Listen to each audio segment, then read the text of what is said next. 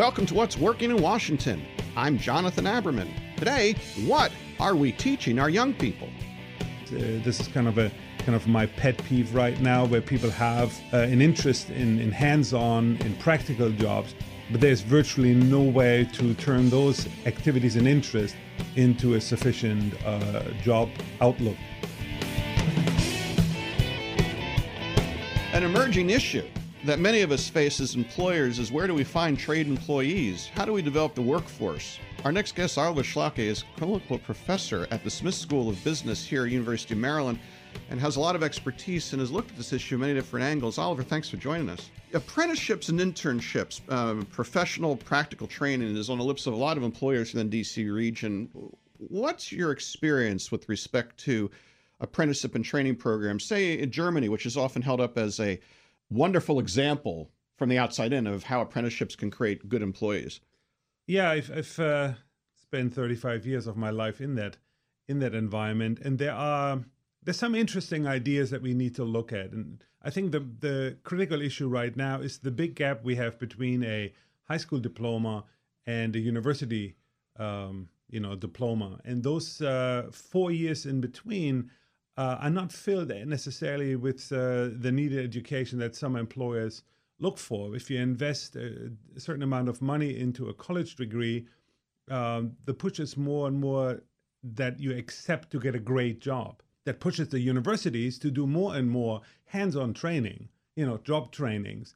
And so we, we need to find a better way of addressing that gap. And an associate degree that like, most people come maybe from a community college does not really address this thing because that degree is designed to go on to university. So we need to find a middle way. What we do in Germany um, is a completely different approach where a, a new education format has been created the German word is called Berufsschule, which is kind of a job school. Uh, and this is for jobs that require more education than a high school diploma, which has zero on the job training, maybe a, a few internships. But what it provides is a two to three year uh, training that combines on, on the job training with the necessary theoretical base, uh, basics. Uh, for example, as a bank teller, this is one of the entry jobs here, you can basically start with a high school degree but it doesn't give you a lot of outlook. In Germany, you take a two to three year uh, practical and theoretical uh, training program, and you become a um, a much more higher skilled bank employee. You don't start at the teller level. You have multiple things. You become a, a, a real associate at a at a bank. And this is not just for banking. This is for a lot of trades, of course. Uh, but it's also for insurances. And now here in the tech region that we have, Northern Virginia, those can easily be applied to to do programming, Java programming, cybersecurity thing. You don't want to go four years to college to then, you know, basically program and, and, and do cybersecurity jobs. You don't need a 40 year degree at the university level. No, in fact, a lot of cybersecurity uh, competencies can be demonstrated through certification. They're objective standards like a bar exam or an accounting exam. Uh, do you think that, uh, do you see a lot of that occurring here in the States? And, and if so, uh, why is it happening? If it's not, why not? Well, there, there are some initiatives. Uh, IBM a few years ago launched a, a program that they call Six Year High School, uh, which uh, c- tries to combine the first two years of college uh, into a high school uh, curriculum. It is a great idea on paper. Uh, it remains to be seen whether successful. The first data points coming out, it looks like a lot of people seem to struggle because they have to take university like courses while they are still in high school before graduation. So there's a there's a there's a challenge, and I don't think this concept will eventually uh, solve this th- this problem. This has to be a joint approach between uh, the potential hiring companies, which uh, in, in the German model are, are, fairly much involved in the curriculum development, but not necessarily you develop the job for me as a company. We're developing a job category, and we are involved with a uh, institution uh, somewhere between a high school, community college, and a university. It's a, and and so this one has to be there. But the companies who are crying out for for better employees have to look back at themselves too, because who stopped the hands-on training that we now accept from graduates to be, be having? So there's a lot less training in the large corporations. They've kind of outsourced that either to uh, community college and to universities at the higher education level, we are now forced to give people, you know, kind of this idea of uh, bang for the buck by providing hands-on training, which has very little to do with higher education. Higher education is a personal development concept. It's not like I'm investing $40,000 and now I want to have this money back by getting a better qualified job. So we need to understand what the difference in these categories is. So, in a way, it sounds to me like the biggest issue we have in our economy with respect to workforce is a, a Mars Venus moment where universities are trying to create thinking machines. And employers are basically saying, in order for me to maximize my profit margin, I don't want to have unproductive employees. So give me people who know how to do the job I want to have done.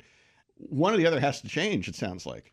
Well, yeah, and I think they also have to come together at at some point and I'm not sure if if if um, the current system just simply works. I think there has to be a different pathway created, and, and we have in, in in the German model, you have completely independent schools where people decide uh, before they fully enter the the high school system that is geared towards university, they can spread out and can go to this uh, organizations and to this particular schools where they are challenged, but challenged in the way of getting this this high end job qualification.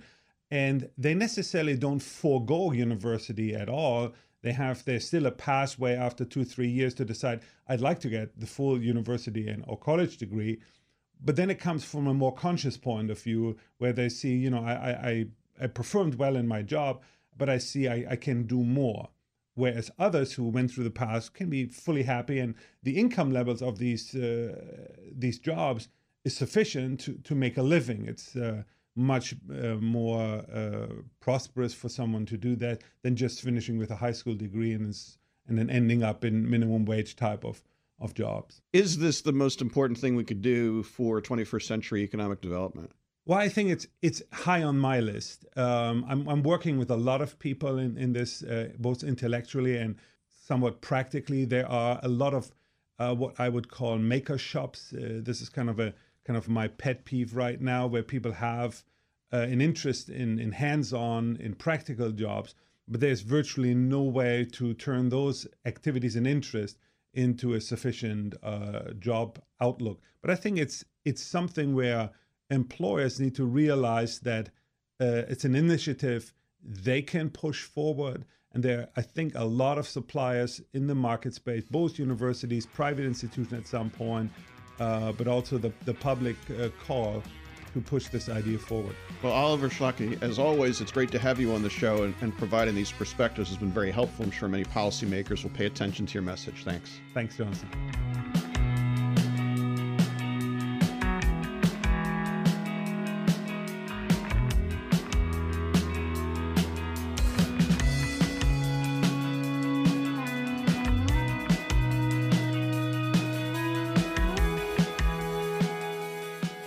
Thanks for listening to What's Working in Washington. A special thanks to our sponsor, Eagle Bank. How do you get to be number one in the DC area? Eagle Bank did it by putting relationships first. They're flexible, involved, responsive, strong, and trusted. Eagle Bank's goal is your success. Our executive producer is Tracy Madigan. Our online writer is Barbara Ulrich. Music provided by two DC region bands, Two Car Living Room and The Sunbathers.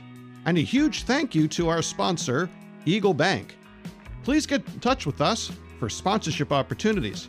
And don't forget to subscribe to our podcast on iTunes and please rate the podcast. This helps us spread the word about the interesting stories we're telling on what's working in Washington. And let us know who you think we should be talking to on the show.